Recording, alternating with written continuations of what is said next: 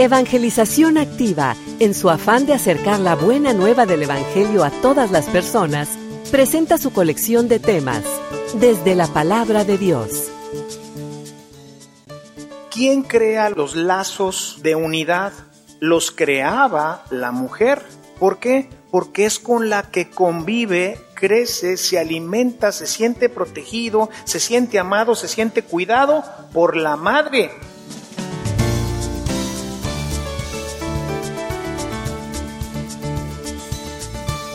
Este servicio te llega gracias a la aportación económica de nuestros suscriptores. Ayúdanos tú también a mantener este servicio activo. Participa con tu donativo y sigue escuchando estas enseñanzas.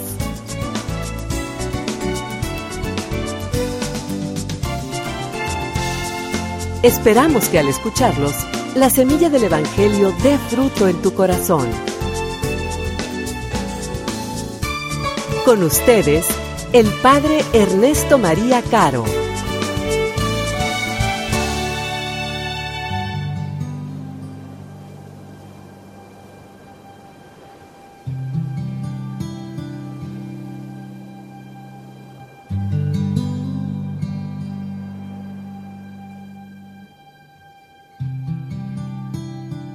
Los padres de Jesús solían ir cada año a Jerusalén para las festividades de la Pascua.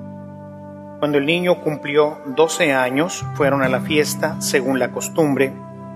Pasados aquellos días, se volvieron, pero el niño Jesús se quedó en Jerusalén sin que sus padres lo supieran. Creyendo que iba en la caravana, hicieron un día de camino. Entonces lo buscaron y al no encontrarlo, regresaron a Jerusalén en su busca. Al tercer día lo encontraron en el templo, sentado en medio de los doctores, escuchándolos y haciéndoles preguntas. Todos los que lo oían se admiraban de su inteligencia y de sus respuestas. Al verlo, sus padres se quedaron atónitos y su madre le dijo, Hijo mío, ¿por qué te has portado así con nosotros? tu padre y yo te hemos estado buscando llenos de angustia. Él le respondió, ¿por qué me andan buscando? ¿No sabían que debo ocuparme en las cosas de mi padre? Ellos no entendieron la respuesta que les dio. Entonces volvió con ellos a Nazaret y siguió sujeto a su autoridad. Su madre conservaba en su corazón todas aquellas cosas. Jesús iba creciendo en saber, en estatura y en favor de Dios y de los hombres.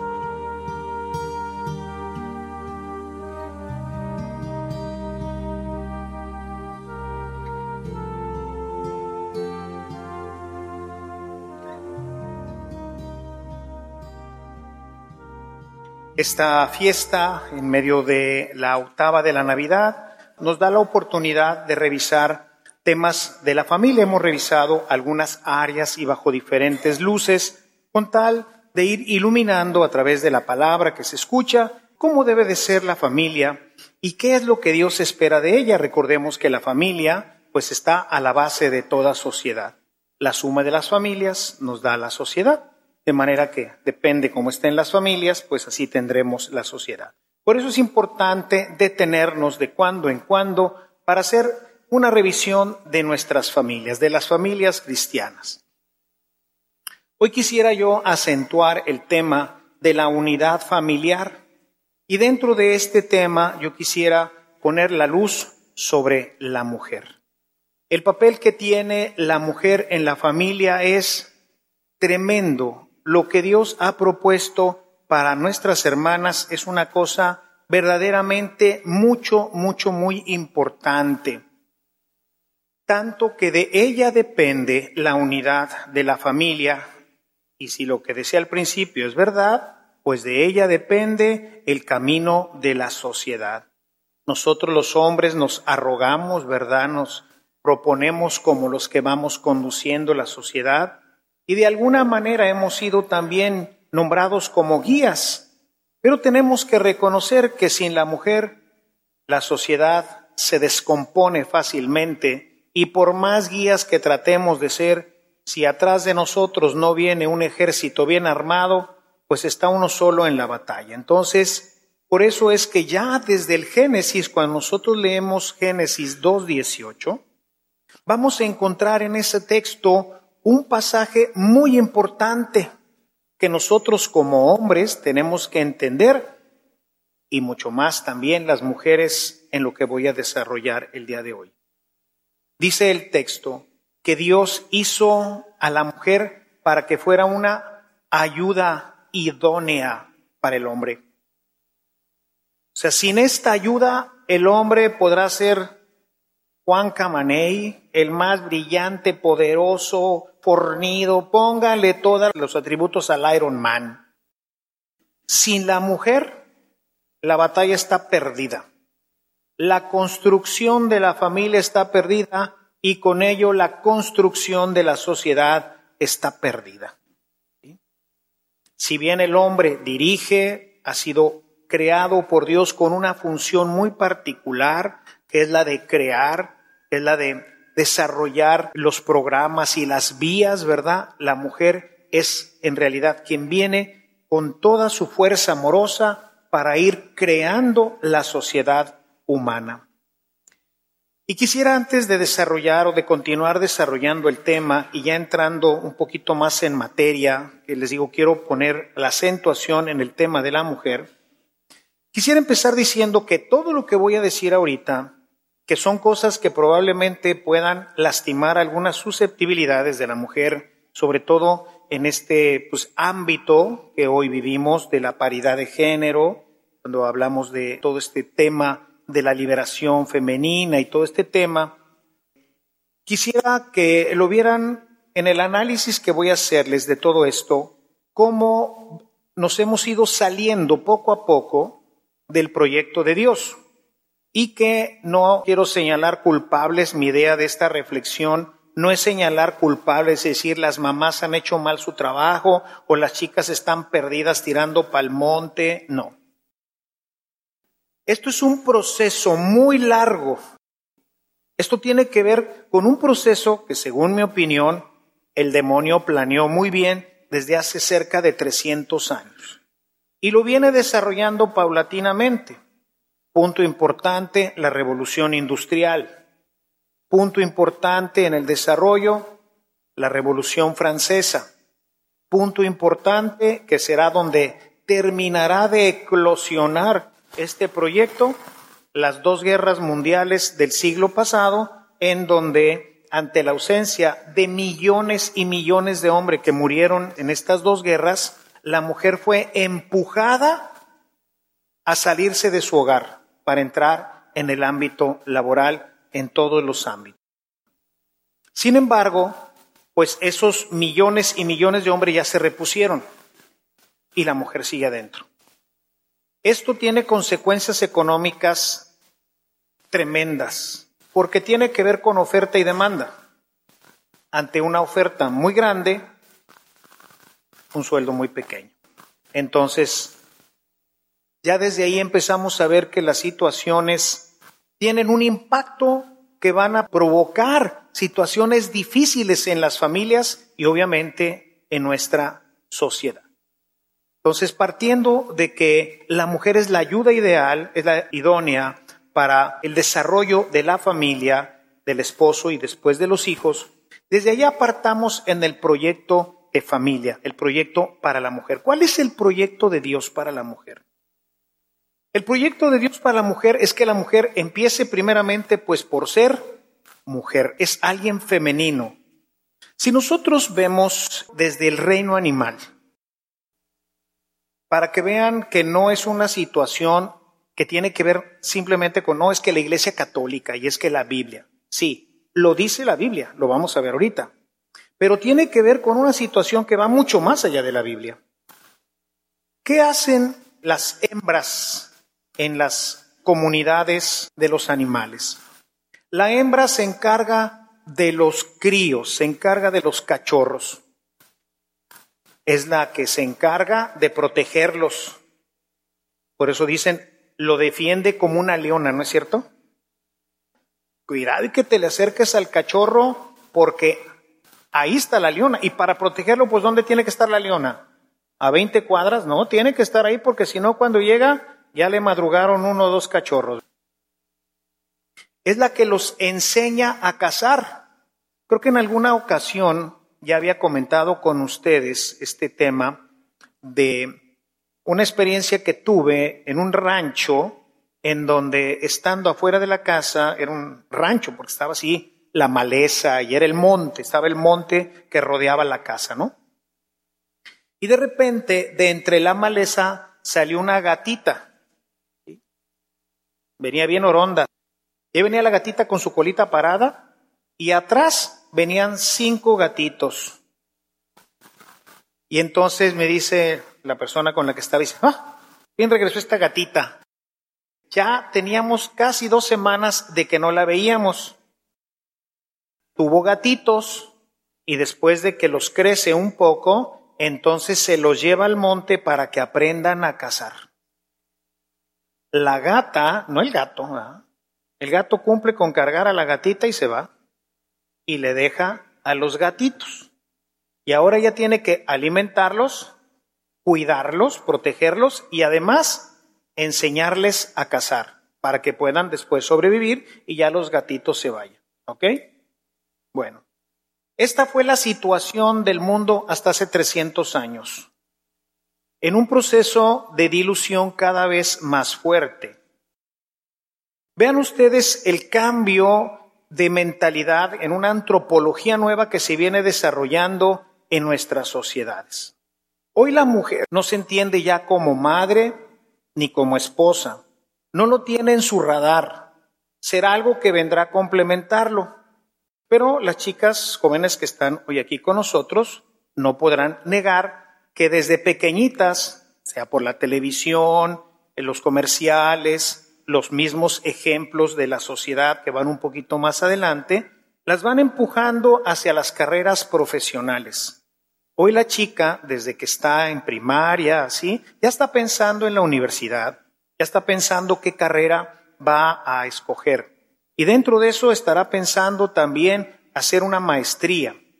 Y ve en la televisión, en los programas, en las novelas, en las películas, ve a las mujeres trabajando en las oficinas y anhela llegar también a tener puestos importantes. ¿Para qué?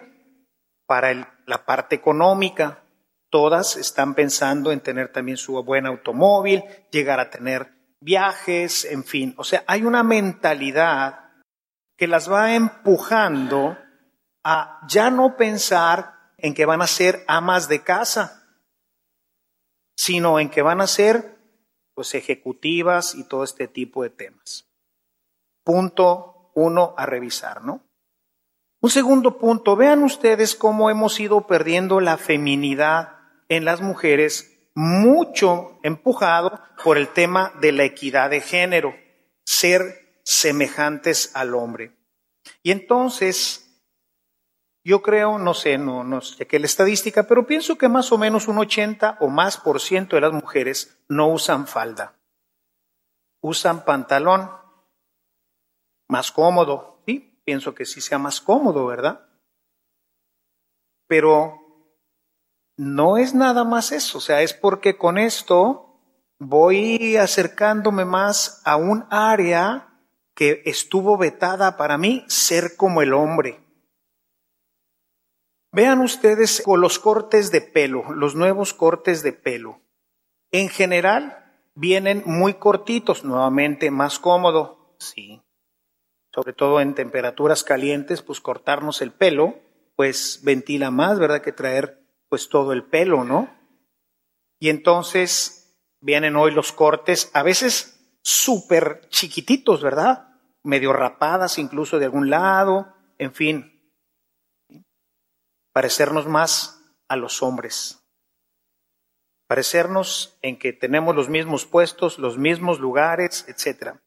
Y quiero por esto aclarar, ¿verdad? Les decía, no, no sientan que esto es así como este padre es un misógino, ¿verdad? Que la trae contra nosotras o cualquier cosa que estuviera en este sentido, no. Quiero hacer una reflexión que nos alumbre y nos dé hacia dónde vamos caminando, ¿no? Porque el problema, como les escribo en la hojita amarilla, es que el mundo se mueve a una velocidad tan rápida no ahorita, así venimos, ¿no? Y no nos detenemos a ver hacia dónde va, por qué todo esto, qué está detrás de todo este tema. Y entonces vamos así y no somos conscientes, o sea, ninguno de los que están aquí, bueno, salvo quien haya hecho ya previamente esta reflexión, se da cuenta de esta situación. Somos, permíteme ponerlo de esta forma, somos víctimas de una sociedad que nos viene empujando, no desde ahorita. Es una situación que les digo desde hace casi 300 años que viene empujando en un proyecto bien orquestadito por el demonio y como la mujer a la hora que empieza ya a trabajar, a la hora que empieza a salirse de su función como el eje de la familia, empieza a soltar también su vida espiritual. Si ustedes reflexionan un momentito, los que seamos del chocomil para atrás, que estemos 50 para arriba, recuerden ustedes quién nos enseñó a rezar. Pues nuestras mamás, que ordinariamente los que somos de esta generación, ¿verdad? Pues la mayoría, quizás un 80%, tuvimos una mamá de 100%, o sea, estuvo en nuestras casas siempre. Pues llegabas de la escuela, ya estaba tu mamá y con, con, ella hacías la tarea y con ella crecías, ya estaba la comida lista y era la que ponía disciplina y era la que ponía orden y era la que en las noches nos enseñaba a rezar y nos repasaba el catecismo. Y yo lo veo muy evidente, fíjense. Cuando estoy confesando, siempre al final debemos de decir el acto de contrición, que ahora ya pues muchos padres ni lo piden ni nada, entonces se va olvidando también. Yo le pregunto a una persona que también igual nunca se lo han preguntado, porque los padres hoy no preguntan el acto de contrición al final, pero yo se lo pregunto a una persona mayor de 50 años y me dicen hasta el argototote. Oh Señor mío Jesucristo, Creador Padre, Redentor mío, por ser que sois y porque os amo. Todavía con la tonada del voz, ¿verdad? Pero se lo saben así. Se lo pregunto a un chavo 18, 20, 25 años, vi el acto de contrición. ¿El qué, padre? El acto de contrición. ¿Cómo va, padre? Pésame, Dios mío. No, no me lo sé. Sí se lo supo, pero ya se le olvidó. ¿Por qué? Porque no se lo aprendió bien, se lo aprendió para pasar, para poder hacer su primera comunión. ¿Por qué? Porque la mamá no está en su casa. ¿Dónde está la mamá? Está trabajando. Y entonces esa parte espiritual no la puede tener. La mujer, si ustedes han tenido la oportunidad de escuchar mi seminario sobre el amor conyugal, y si no te han dado la oportunidad, dense la oportunidad, regálenselo ahora de año nuevo. La primera parte trato de proponerles poquito desde la Sagrada Escritura por qué somos tan diferentes el hombre y la mujer. Y esto es porque estamos hechos de material diferente. El hombre está hecho de tierra. Dice el Génesis, acuérdense que todo esto es teología, pero es una teología que Dios puso para que nosotros entendiéramos muchas cosas. ¿De qué está hecho el hombre? De tierra. ¿Para qué sirve la tierra? Para construir. El hombre es frío, es seco, es calculador, es matemático, es práctico, la tierra. La mujer está hecha del hombre, de un material vivo, de un material que ya siente, que ya es así, ¿verdad? Entonces la mujer está conectada con esta parte espiritual porque lo sacaron ya de un ser espiritual que era el hombre. Por eso hay más místicas que místicos. Los místicos se cuentan con los dedos de una mano, las místicas. Hay un chorro de místicas porque son súper sensibles. Por eso somos tan distintos y la mujer con todo se siente y si no le haces caso y si sí, si no. O sea, pues así es, porque es de otro material. La mujer es de plástico y el hombre es de fierro. ¿Y qué? Pues así es. ¿Y cuál es mejor, el plástico o el fierro? Pues depende para qué lo vais a usar, ¿verdad? Pues sí, las hicieron de una forma porque tiene unas características particulares para poder cumplir su función, que es ser la ayuda idónea del marido. ¿Y en qué lo va a ayudar? El marido que tiene que hacer? Construir, labrar, picar piedra, por eso le pusieron más músculo, para eso le pusieron pues una visión más fría, más calculadora, porque esa es su misión. No sentimos mucho ni todo este tipo de temas. Ay, la mujer acá le da el patatús y tú, ¿y qué te pasa, mi vida? ¿Qué te pasa? Ay, es que tú no me viste bonito. ¿Qué le pasa? ¿Qué le pasa? Así jale este rollo. Cada uno tiene una forma particular porque está hecho para una función particular dentro de la familia. Ahora bien, ¿quién crea los lazos de unidad? Los lazos de unidad los creaba la mujer.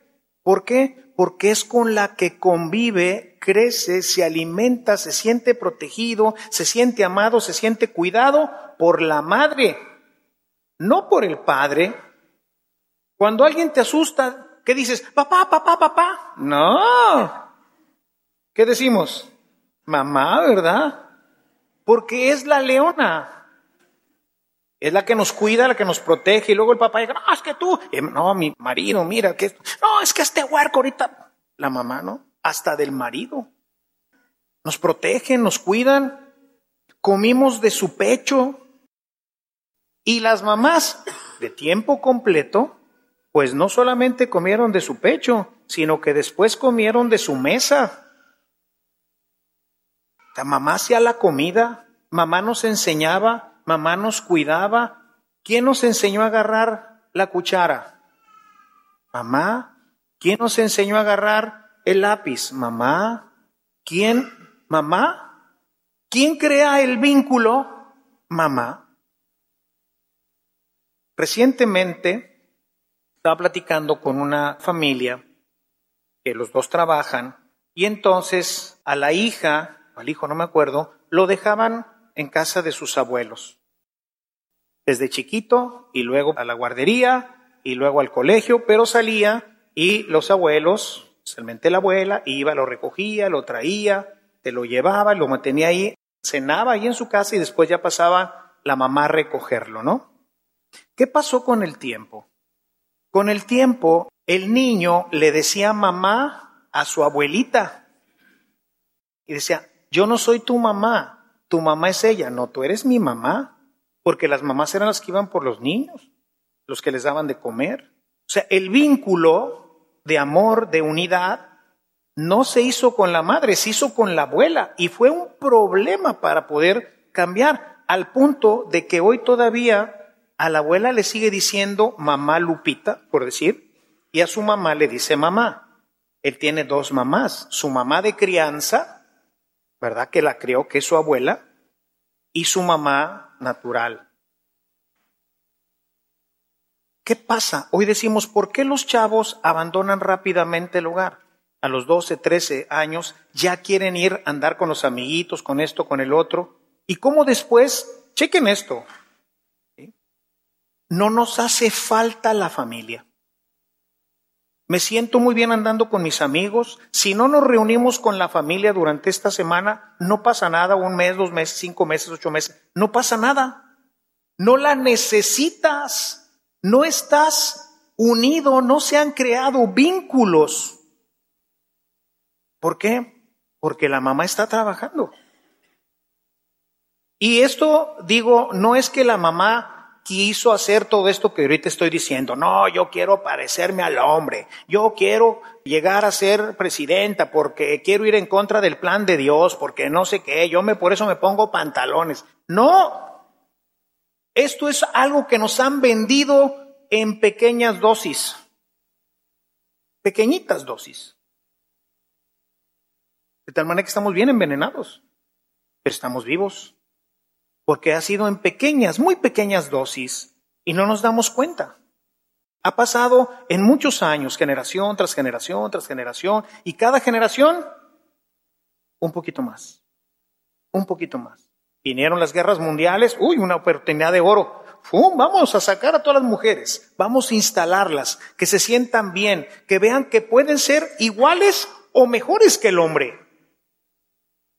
Y lo lograron, sí. Somos mejores. Pues claro, están hechas de mejor material, criaturas. Nosotros estamos hechos de tierra y ustedes de nuestra carne, el mejor material. Claro que son mucho mejores. Pero aquí no se trata de si es mejor o no es mejor. ¿Es mejor el plástico o el acero? Depende para qué lo use. Traten de sostener un puente con plástico y van a ver qué va a pasar, ¿verdad? El puente tiene que ser de acero. Pero traten de hacer una llanta de acero y van a ver qué pasa. Vas a ir botando como canica en lavadero, ¿verdad? ¿Verdad que cada cosa tiene su uso? No es mejor ni es peor, cada una tiene su uso. Entonces, vean cómo hemos ido caminando en un programa que no es propiamente el del Señor. Quisiera que vieran un texto del el Nuevo Testamento, segunda de Timoteo, capítulo 1, versículos 4 y 5. Dice, al recordar tus lágrimas de despedida, siento un gran deseo de verte para llenarme de alegría, pues me acuerdo de la sinceridad de tu fe, esa fe que tuvo primero tu abuela Loida y tu madre Eunice y que estoy seguro que tú tienes también. Es decir, esta cadena de enseñanza de la madre al hijo, de la madre al hijo, de la madre al hijo, de la madre al hijo, no es nuevo no es nuevo. O sea, es algo que la misma Sagrada Escritura constata. La madre, la mujer, es la encargada de encomendar la fe, de hacer que la fe crezca, se fortalezca, se robustezca. Tiene una tremenda importancia, una tremenda importancia. La mujer tiene que ser para lo que fue hecha y no para lo que nuestra sociedad va empujando a que seamos. Fíjense lo que dice Proverbios sobre el tema de la mujer. Proverbios capítulo 31 es el elogio a la mujer. Voy a leer y voy a comentar pequeñísimas cosas de esto. Dice, una mujer valiosa, ¿quién la encontrará? Es más preciosa que las perlas. Su marido confía en ella y no le faltarán ganancias. Ella le hace el bien y nunca mal todos los días de su vida. Busca lana y lino y trabaja con laboriosidad.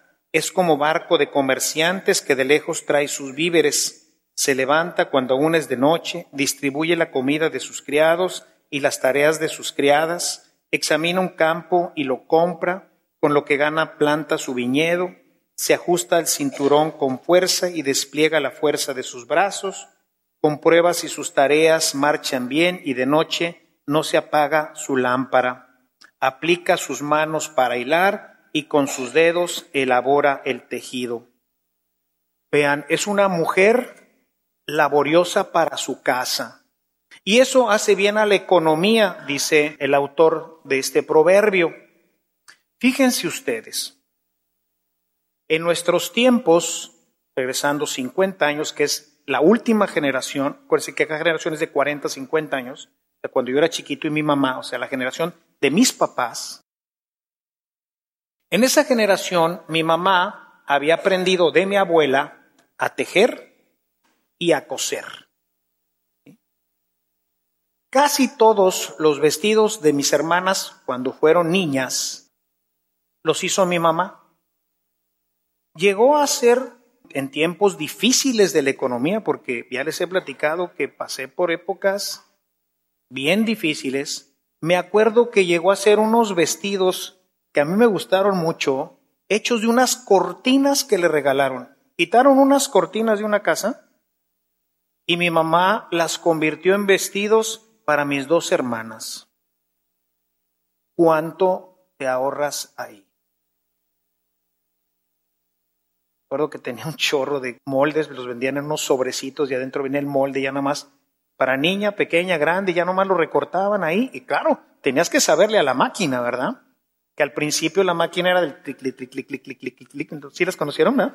Que son ya de, museo, ¿no? Y luego, mi mamá llegó a tener una eléctrica, que ya nomás le pisaba un botoncito, la máquina que era de pedal, se le desconectaba no sé qué chunche ahí, y se le podía poner después de la Singer, pusieron ahí un motor y clic, y bueno, ese era el ruido cuando estaba mi mamá en casa, el ruido de la máquina era continuo, hacía cortinas, hacía vestidos, hacía para los hombres no, porque decía que era muy difícil hacer la ropa de los hombres, ¿no? Pero de mis hermanas, cortinas, manteles en la casa. Yo creo que mi mamá en su vida compró un mantel. Las fundas de las almohadas. Para su boda, mi mamá bordó todas las fundas con la M y la E, María Eugenia y Ernesto, todas las fundas y todas las sábanas bordadas. Fíjate, hoy manda bordar una cosa de esas. Oh, querido, ni cuándo. ¿Por qué? Porque estaba en su casa, ese era su trabajo. Y entonces adornaba, ponía flores, matas, y era el Edén de los esposos, llegar a la casa con flores, la mujer oliendo bonito, descansada, para complacerlo, para ya habiendo educado a los niños, porque mamá, eh, firmes, ¿verdad? Y la chancla voladora no se dejaba de sentir, ¿verdad? Mm, seco, ¿verdad? Firmes la cocina. ¿Cuánto se gasta una familia moderna en los alimentos? Una lana. ¿Por qué? Pues porque si los dos trabajan, pues ¿quién cocina? O pagas una cocinera o Soriana, no te acabes, ¿verdad? Hay de pasadita Soriana, burgers, no burgers, etcétera. ¿Cuánto te cuesta? ¿Cuánto te cuesta la ropa? O sea, si nosotros sacamos cuentas, échale, guardería, ropa que podrías hacer, comida que podrías hacer, ayudas que luego podías hacer en la casa para ayudar cuando la economía anda medio bajona desde la casa. Mamá hacía, tejía, cosía y vendía lo que dice aquí Proverbios. O sea, las familias de antes seguían estas palabras. Mi mamá, estoy seguro que mi mamá jamás leyó este libro de Proverbios. Sus mamás lo leerían. No, que lo van a haber leído. No tenían tiempo para leer, tenían que estar cosiendo. Pero esto vivían. ¿Y cómo eran las familias? Parecíamos muéganos los hijos, ¡fum! Se había creído el vínculo. No por el papá, la mamá. Por eso cuando falta la mamá, ¡puc! Se rompe. Los que fueron a, la misa de mi mamá, yo les decía, ¿qué está pasando dentro de mí? ¿Qué es lo que está rompiéndose aquí? Esto. Ese vínculo de la madre. Es algo que se crea a lo largo de tantos y tantos y tantos y tantos años que empezó en el vientre unido a mi madre por el cordón umbilical. De ahí comí, de ahí crecí, de ahí me formé. Y luego me dio de comer de sus pechos y luego me sentó a su mesa. Y así me mantuvo y cuando fui joven y cuando fui más adulto y hasta antes de morir, ahí estábamos todos con mi mamá. Vean la importancia. O sea, la mujer tiene un plan, un papelón tremendo en la elaboración de una sociedad. Por eso en nuestra sociedad, ¿qué pasa con los chavos? Rápidamente quieren andar con los amiguitos, no les hace falta su familia. ¿Qué pasa en la vida religiosa de los muchachos? Se van rápidamente mundanizando. ¿Por qué? Porque no han sido instruidos a profundidad por nuestras madres. Como vimos ahorita el caso de Timoteo. Dice, tú tienes la misma fe que tenía tu abuela, a quien conoció Pablo, y también tu mamá Eunice. Y ellos te la comunicaron. Es una cadena. Al esposo lo ayuda, lo protege, lo cuida. Dios de mi vida, es un papelón, no pueden ser como nosotros los hombres, porque no están hechas para eso. Están hechas para otra cosa mucho más grande de ustedes depende nuestra sociedad. Si hoy tenemos familias destruidas, si hoy la vida espiritual se va perdiendo, es porque la mujer se salió de curso. ¿Culpa de ustedes? No. ¿Cuál es la finalidad de esta reflexión, hermanos? La finalidad es que veamos hacia dónde va nuestra sociedad. El tren viene corriendo a toda velocidad, el tren de la vida, ¿no? Y ahí vamos todos montados, ustedes y yo. ¿Y a dónde va a dar este tren? Va a dar a un hoyo. Ya lo estamos viendo. ¿Por qué hay más drogadicción? ¿Por qué hay más violencia? ¿Quién controla qué ven los hijos en la casa? Nadie, hoy nadie. Hoy nadie educa, hoy nadie ve la parte religiosa, hoy nadie ve la parte moral, hoy nadie ve la parte disciplinar, porque pues los dos están trabajando. O sea, el proyecto está perfecto para destruir nuestra sociedad. La equidad de género lo que busca es la destrucción de la sociedad. Vean cómo lo logra. Ahora esto súmele el aborto. ¿Por qué abortar? Porque es una lata el huerco. ¿eh? Hoy las mujeres, los hombres se casan después de los 30, poquito tiempo para reproducirse, uno o dos hijos, las familias pequeñas, más difícil de aglutinarse, no nos necesitamos. No nos necesitamos unos a otros. Nos vamos haciendo autosuficientes.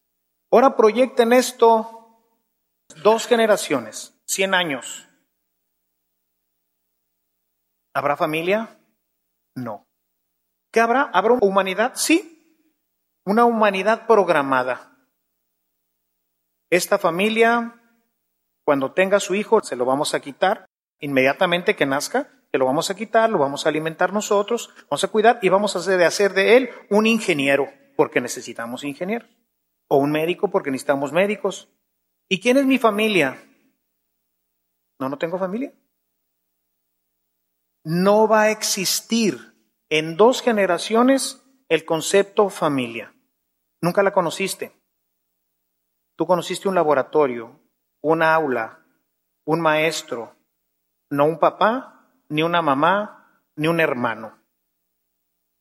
Dos generaciones. Y ya hay películas que hablan de esto y hay estudios muy serios desde el punto de vista sociológico de cómo está caminando y hacia dónde va esto pero somos inconscientes, porque les digo es a gotitas muy pequeñas. ¿Qué vamos a hacer? Ah, padre, hoy, mañana me salgo de trabajar, saco a todo. No. Vamos en un tren que va a 100 kilómetros por hora. ¿Qué te pasa si te bajas? Te matas. ¿Qué pasa si ahorita a 100 kilómetros por hora el tren corriendo, tú agarras y le jalas el botón ese de que amarran las llantas, ¿verdad? ¿Qué sucede? Se descarrila y hace una matadera espantosa.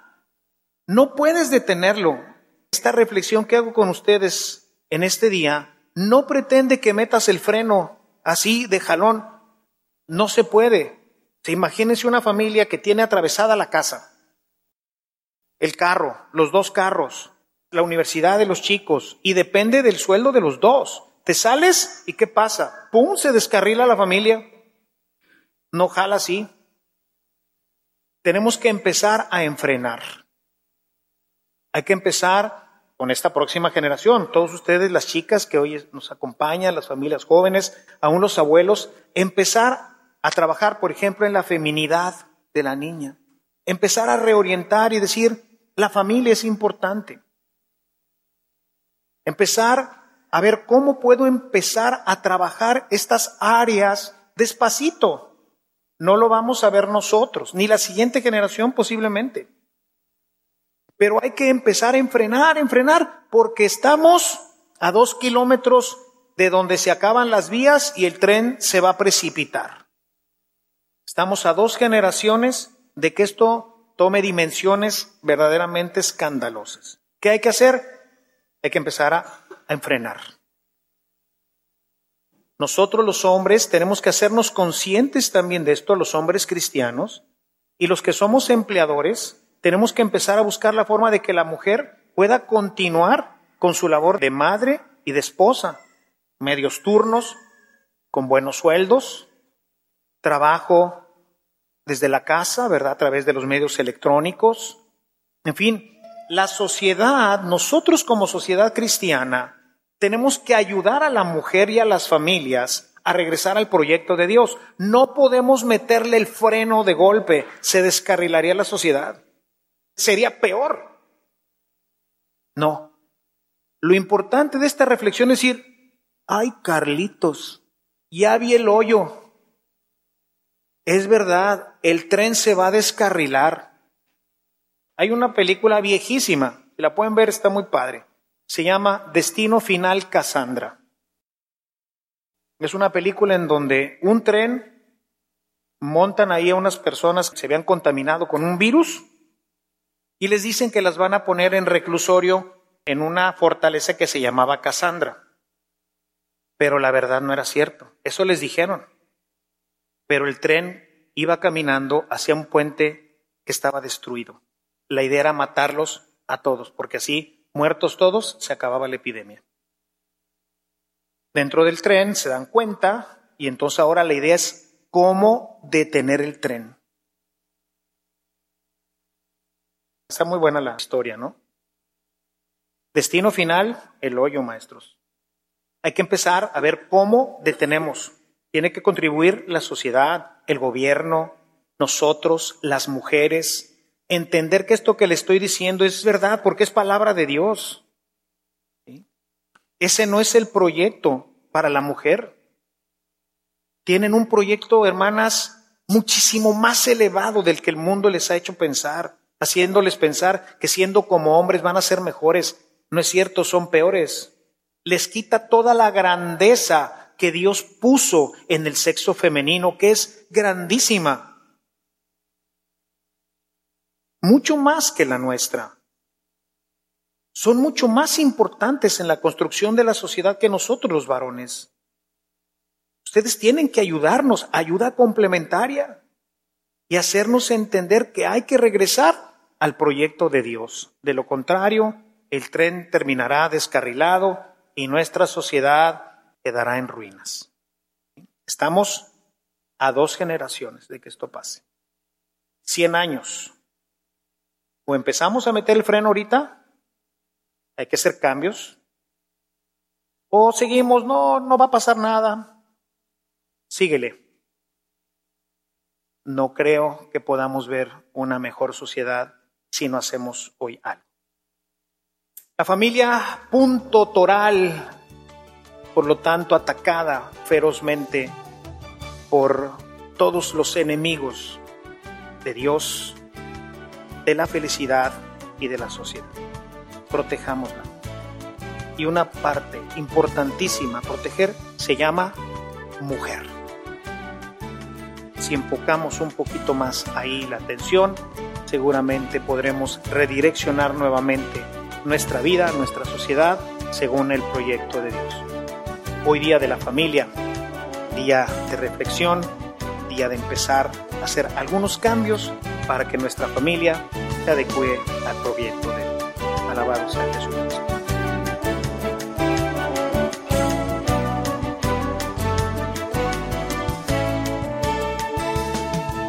Si esta reflexión ha sido de utilidad para su vida espiritual, le invitamos a visitar nuestra página en internet www.evangelizacion.org.mx, en donde encontrará otros temas que seguramente continuarán produciendo fruto en usted. Que la paz de Jesucristo permanezca en usted y toda su familia, y que la ternura de María abrace su corazón.